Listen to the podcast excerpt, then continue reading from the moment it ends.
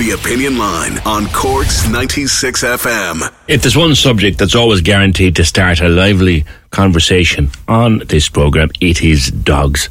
Dangerous dogs in particular.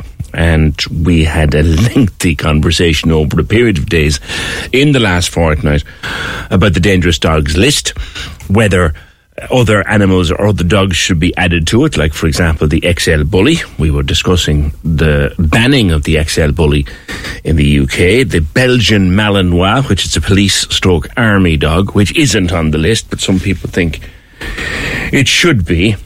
And with trainers and experts on saying it's not about the dog, it's about the owner, it's about the training. We need to train our, ourselves to, to, to manage dogs better. It's a big, convoluted debate.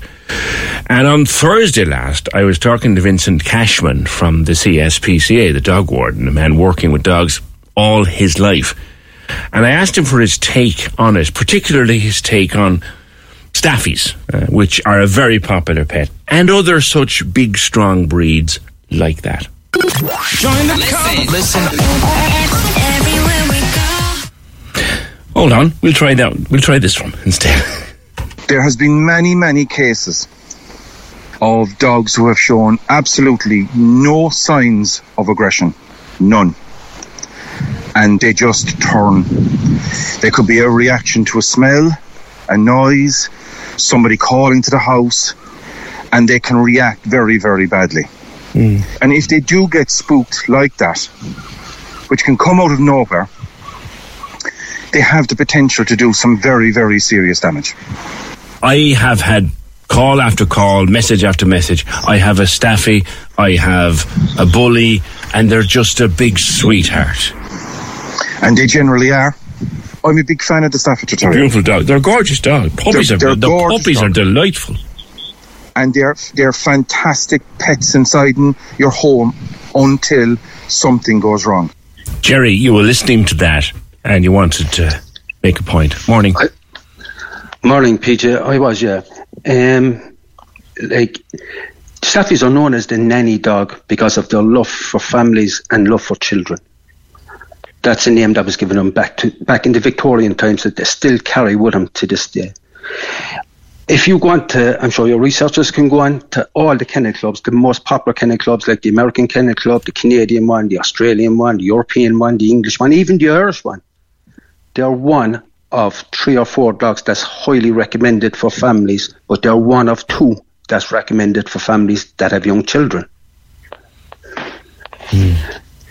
Would you not accept Vincent's years of experience No. though, working around dogs? No, I'm, I'm, um, I have Staffordshire Bull Terriers for close on 40 years now. I'm a recognised breeder with the Irish Kennel Club. I'm a lifetime member of the Irish Kennel Club. Um, I'll tell you one thing that um, about the Staffordshire Bull Terrier that Vincent failed to say, and that is that Staffordshire Bull Terriers are known as the nanny dog, but they're also known as the mistaken dog because of. I'll put it this way, PJ. If you breed a German Shepherd with a Labrador, you get a mongrel. You breed a Corgi with a Terrier, you get a mongrel. You breed any dog, a Cocker Spaniel with a Cocker, and you get a mongrel. You breed a Staffordshire Bull Terrier with anything, and you end up with a Staffy.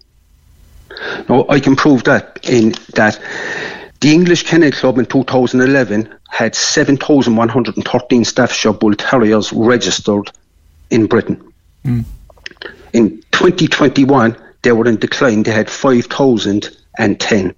2022, they came back to 6,561. Yet, in Liverpool and Manchester and Newcastle alone, there's reckoned to be a half a million of them. That's hmm. 494,000 dogs more than is registered with the Kennel Club. So any dog that's bred with a Staffordshire Bull Terrier ends up actually being a Staffy or Blent. If, if, if he does any damage, even though he's not a thoroughbred. Oh, now I'm getting your Staffy. point. I was wondering what you were saying. That that that a purebred staffy and a crossbred Is- staffy might look the same. Exactly.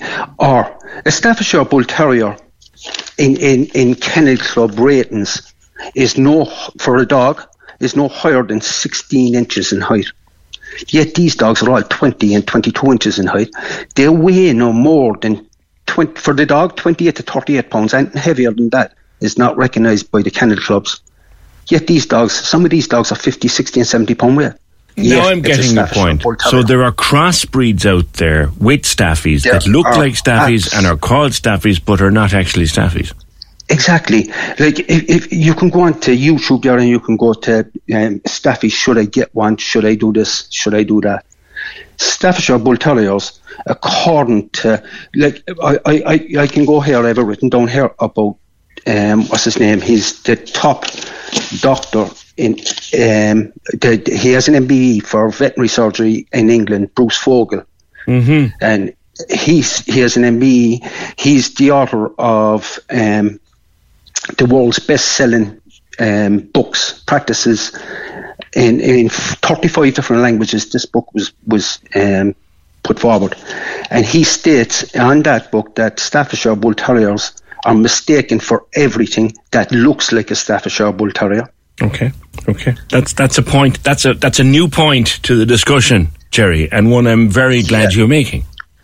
Yeah, like I've had these dogs. I have I've I've bought these dogs and I've sold these dogs. Um, to I know the recognised breeders in Cork City and like I said, the Kennel Club.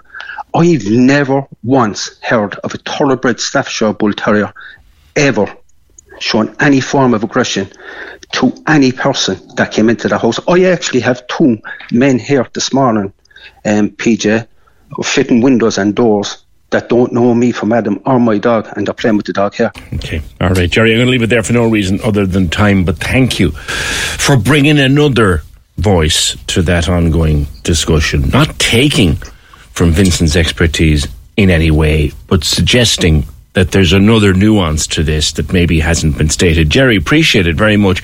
They're gorgeous. There's a little staffy puppy going around Douglas at the moment. Now, I haven't come near him in a while. He was 16 weeks old when I first met him in my barber's in Douglas. Um, he's gorgeous, beautiful little dog, you know, and, and really friendly and really typical puppy. But there's a great nuanced point that Jerry's made. Really good point. Corks 96 FM.